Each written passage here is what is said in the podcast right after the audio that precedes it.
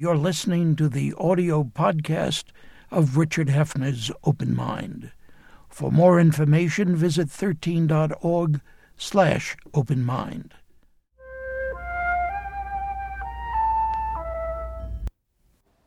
I'm Richard Hefner, your host on The Open Mind, and it's been a number of years since I first joined at this table in a no-holds-barred conversation with Doctor Jessie Gruman, the founder of the Center for Advancing Health, a nonprofit institute designed to translate health research into effective public policy and private practice.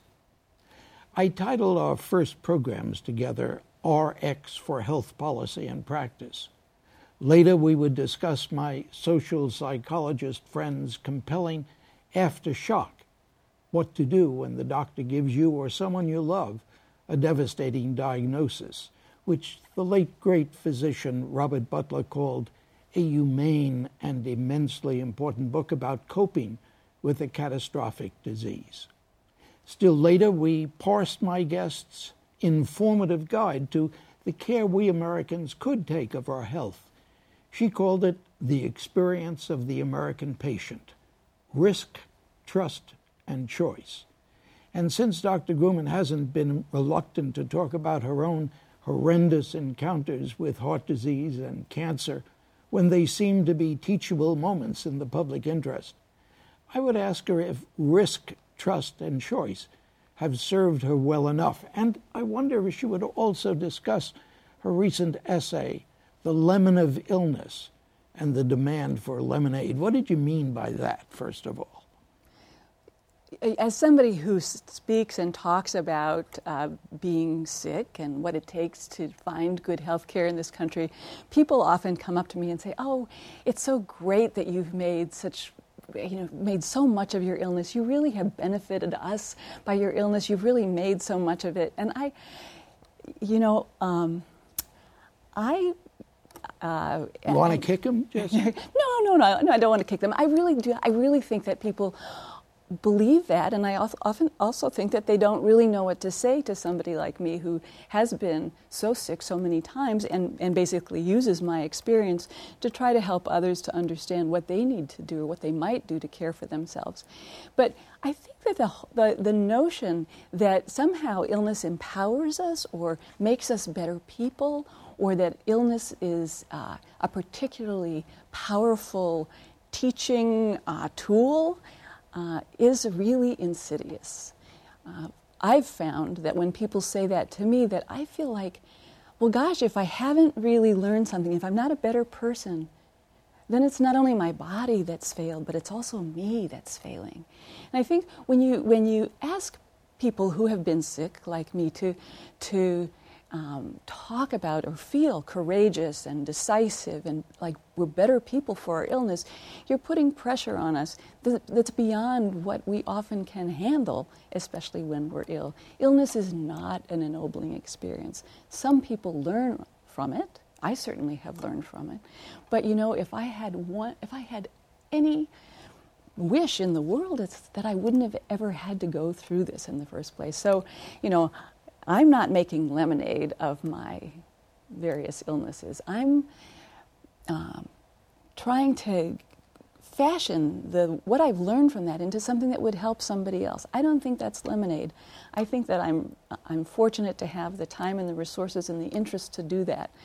Uh, but I would rather not have the lemon of this job. I'd rather the, the lemonade of this job. I would rather have had a life without illness.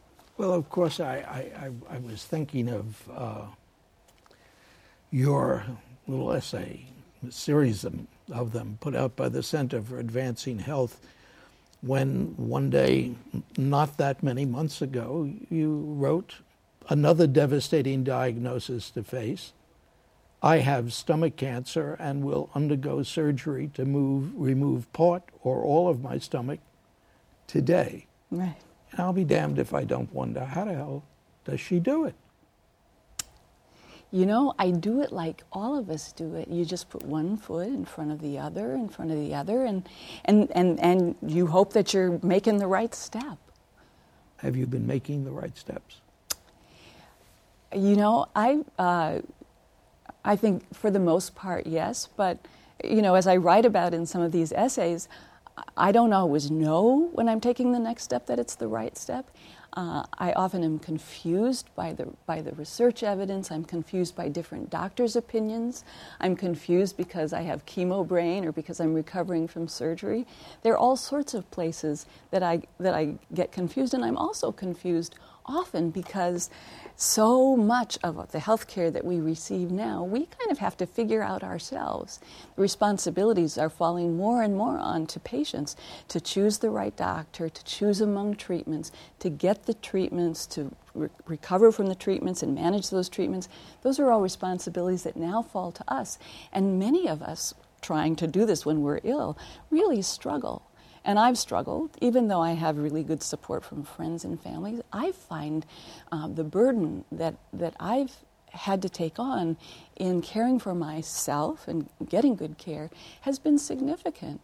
And I am concerned not only that, that I have made, ha, have made the right steps, but that others who are in similar situations with bad diagnoses or even middling bad diagnoses or even caring for themselves will have good access to people who can help them make sense of what it is that they need to do to care for themselves. Well, Jessie, we, we've, we've gone through a period now where we have been saying to doctors, the father knows best, doctor knows best uh, approach is not acceptable. Right.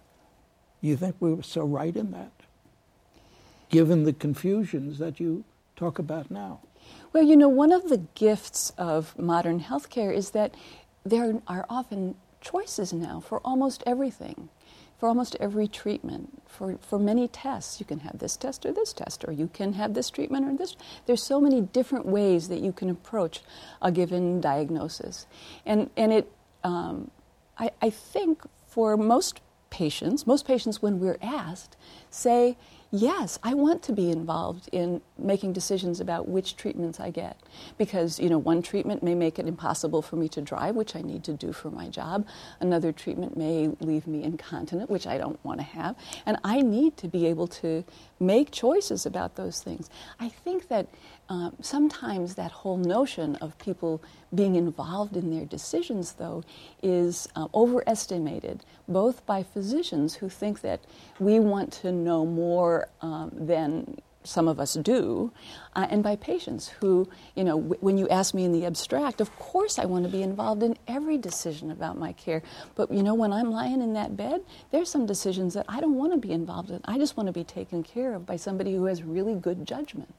And so it's this, I think it's this, this really fine dance. It requires sensitivity by both patients and physicians. And one of the problems is that that many physicians uh, feel like they don't have the time and really to really understand the needs of each patient in their decision-making process. And patients find that their desire to um, learn the things that they need to know in order to make good decisions go in and out of their enthusiasm for joining in as a as a um, kind of a partner in the in decisions about our care. And so, you know, I think what what the whole notion of shared decision making has done has put, has put both us and our clinicians in a position where we have to talk more and to know each other better in order to trust each other sufficiently to make the choices. And it's really difficult at a time when there's more information and less time for making those decisions.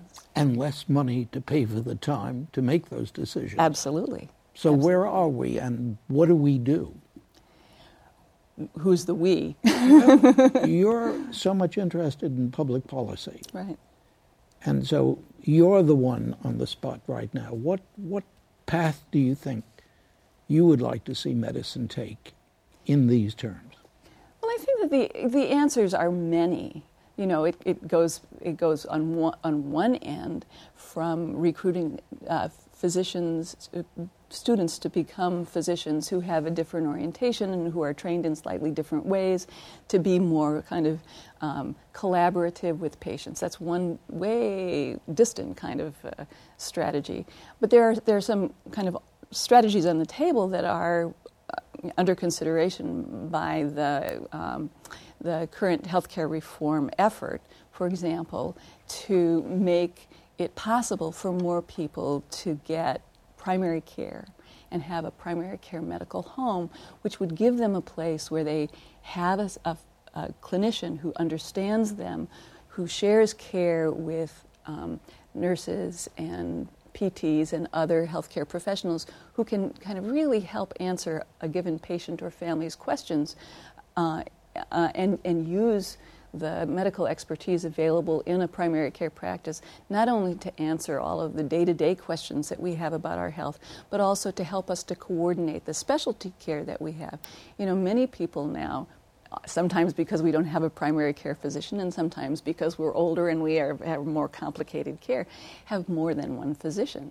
And, you know, we've been in a situation until fairly recently, some of us still are, where, excuse me, our physicians, our clinicians just don't communicate with one another about Um, our care, what medications we have, what's go- what tests we've had, what's going on with us. And so we're in a position of doing that. Technically, uh, excuse me, a primary care medical home with an electronic health record would help to coordinate both our care and the information about us, something that at this point we're, most of us, doing on our own, which for many of us is a burden. You know, I have eleven active physicians. And it's a rare thing when one of them communicates with another. I am the sole mediator of information between those eleven physicians, and I can tell you it's not a good idea. My judgment is not always right about who needs to see what piece of information in order for me to be healthy. Yes, but I think even as you say that, your sophistication, your level of knowledge, your understanding of medicine is great enough for you to be in a position that we poor slobs are not. Uh, well, and that, you know, that really is is the insight that's behind my commitment and the, the commitment of the Center for Advancing Health to really try to focus on what it is that we have to do in order to benefit from our health care, because the burden of responsibility sh- is shifting more and more to us. Physicians are overwhelmed. They have a lot of work to do. They have new um, new evidence, new approaches. They're, they're under a tremendous financial pressure.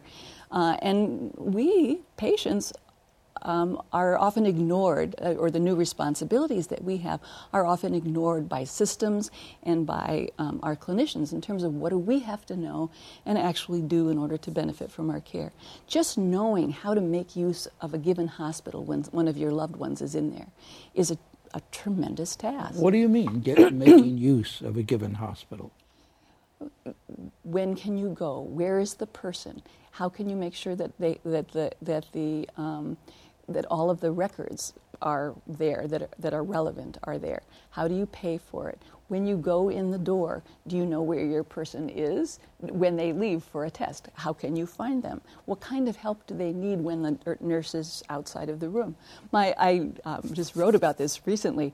I, I my dad is, has been in the hospital, and, and I walked with my mom into this beautiful new hospital. And there was a it was eight o'clock on a Monday morning, and there was a a, a pianist playing Chopin in the lobby. It was just wonderful.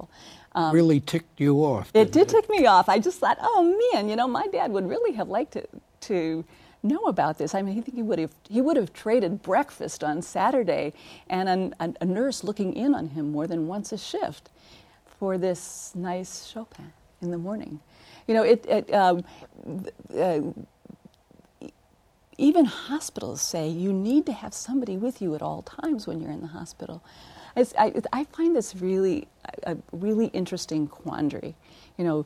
We hear all the time about how unsafe hospitals are. The last time I was in the hospital, every physician who came to visit me said, you know, you got to get out of here. Hospitals are the most dangerous place in the country. And I'm going, well, yeah, but I can't get out of here. I just had surgery. What am I going to do? So, you know, my anxiety level is going up. It's not safe. It's not safe. It's not safe. And I know it's not safe. I mean, I read the I O M report. I know that the, the, the prevalence of medical errors is horrifying. But, you know, m- my husband works. He can't be with me twenty-four hours a day. And, and I'm not alone in, in not having somebody who can be with me to check that everybody who touches me has washed his or her hands, that everybody who shoots something into my I V bag is shooting the right thing in there. I mean, it's, it, it, we are in a funny position we patients, when we go into the hospital, when we're told we need to have someone with us to make sure that we're safe and to care for us, to be backup for the nurse who doesn't come, the breakfast who doesn't come, or the errors that might take place. But where do we get that person? How do we do this? You know, and that's just one of many situations where I feel like, you know, we are, um, we're not equipped to fully benefit from the care available to us. Jessie, is anyone t- besides yourself and your organization taking on the responsibility to wave those flags and to give us that uh, insight into what we must do? Uh, I think that there are lots of groups who say things. There's there's a group, for example, of of of people who have lost children or spouses or sisters because of medical errors, and they are fabulous advocates for people really understanding hospital care, asking questions, not taking things for granted, and they work really hard. Many of them independently, they form organizations, and they are committed to, to patient safety. There's another group of people who's, who are really interested in avoiding avoidable care. You know, you hear about we get too many tests, we get treatments that we don't need, and there's a whole group of people uh, headed by the... Um, uh, a, a, mm, A B I M, um, uh, a new effort to really try to clamp down on avoidable care and really to make sure that people don't get unnecessary tests. Big effort on that, and that's really important. But that's just that's just one little piece of it. There's another effort by patients about how can we get our medical information. They're very laser-like focused on getting access to their medical records. So you know there are groups out there, uh, and there are groups who are who are really trying to make sure that people have kind of the you know, the information about, you know, how do I make a decision about whether to take uh, hormone replacement therapy or not, or how do I re- make a, a decision about whether to get spine surgery or not, how to, you know, how to you know, give them the risks about that kind of stuff. And then there's all that information out there on the web about, like, where my pancreas is located. So there's lots of stuff out there. There's nobody has, nobody besides us has kind of put it together and said, you have to, we have to do all of these things. How are we going to concretely help every person in America, not just people like me and you, every person in America, to be able to do these things? Because you know what? The more people like me and you can kind of like muddle our way through with our fancy friends and our fan, our friendly doctors, you know, that means that we'll do better, and the people who don't have friends as doctors and who don't have the resources and don't have the sophistication and the confidence that we have to find good care fall further behind. Jessie, what do you think about the, the web as a source for those of us who need information? I think the web is a fabulous source of all kinds of information, some of it good and much of it bad. I think that using it well requires real skill and attention and uh, actually some knowledge in, in order to be able to separate the wheat from the chaff. But you know, it's not only the web that we're talking about as being important for for people when they're ill. It's it's websites when there's information on it, but there are also all sorts of other, there there are groups like Patients Like Me and and um, disease other disease groups where people get together who have similar conditions, and they provide social support, they exchange information, they give each other information about doctors and treatments. Some of those groups are very powerful and very effective and very helpful to patients. So there's there's that whole piece of it. There's a whole social media A kind of tweeting um, piece of it where people get information and have conversations about very... I Pretty mean, scary. Uh, uh, it can be scary. It can be scary. I'll tell you, um, I think that most people who are, when they're really sick, don't use any of it. I, I, that was my, this basically was my experience. I had great expectations when I got sick that this most recent time that I was, this experience was going to be different because I was going to have access to all this information, all these people, all this support and help online when I was sick. And? Well, you know, for the first for the first week it was great for two reasons. One is because I could find a lot of information really quickly and easily, but it was pretty general. And when I needed to get much more kind of specific information, uh, it was behind academic paywalls. Uh, the other thing was that it, at the beginning it was great because I, I was able to tell people, you know, all of my friends all over the world and colleagues and people who knew me from, from my work that I was sick, and I got the most. I can't tell you how heartening it was and how lovely it was to have that kind that kind of support as I was heading into this uh, um, new adventure. You know, I would say, um, first time you get cancer, you're scared of the unknown. Second time, you're scared of the known. And so as I was heading, it was just fabulous to have all this. But, you know, once you're down that tunnel of treatment, I, I it was months before I emerged. I wasn't interested in email. Email, even with close friends. I could barely talk on the phone to my family.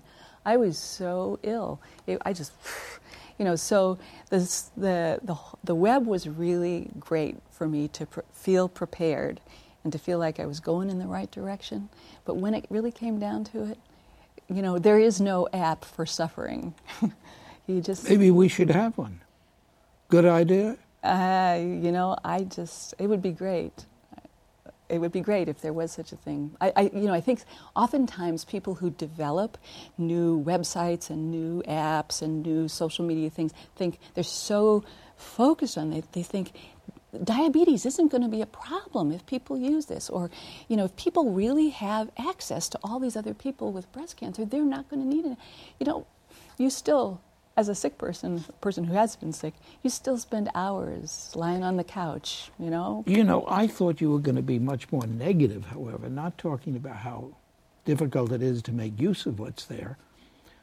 But uh, as I've come to feel, and I think you're contradicting me, and you're contradicting me from knowledge, um, I've come to feel that it's a dangerous thing, that too many pick, people pick up things that are not verified, maybe not verifiable.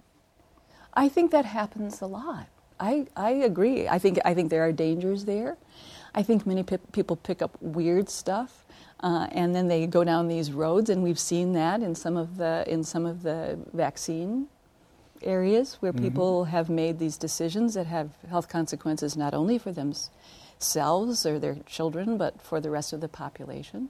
Uh, there are dangers. There there are very few things these days for which there aren't dangers. I mean, consider that I am a person who's had, you know, four different cancer-related diagnoses, some of which have been caused by my first cancer treatment. You know, there are dangers of, there are consequences. It's not, there are no guarantees that it's going to be perfect and that it's going to be great. I would say that it's better that we do have access to information that we, than we don't. I think that as people become more accustomed to looking online, I'm hoping that they get more confidence and better skills to separate the good information from the bad information.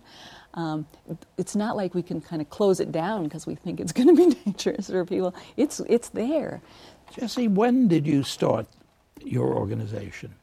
Uh, I started the Center for Advancing Health in nineteen ninety-two with support from the John D. and Catherine T. MacArthur Foundation and the Nathan Cummings Foundation.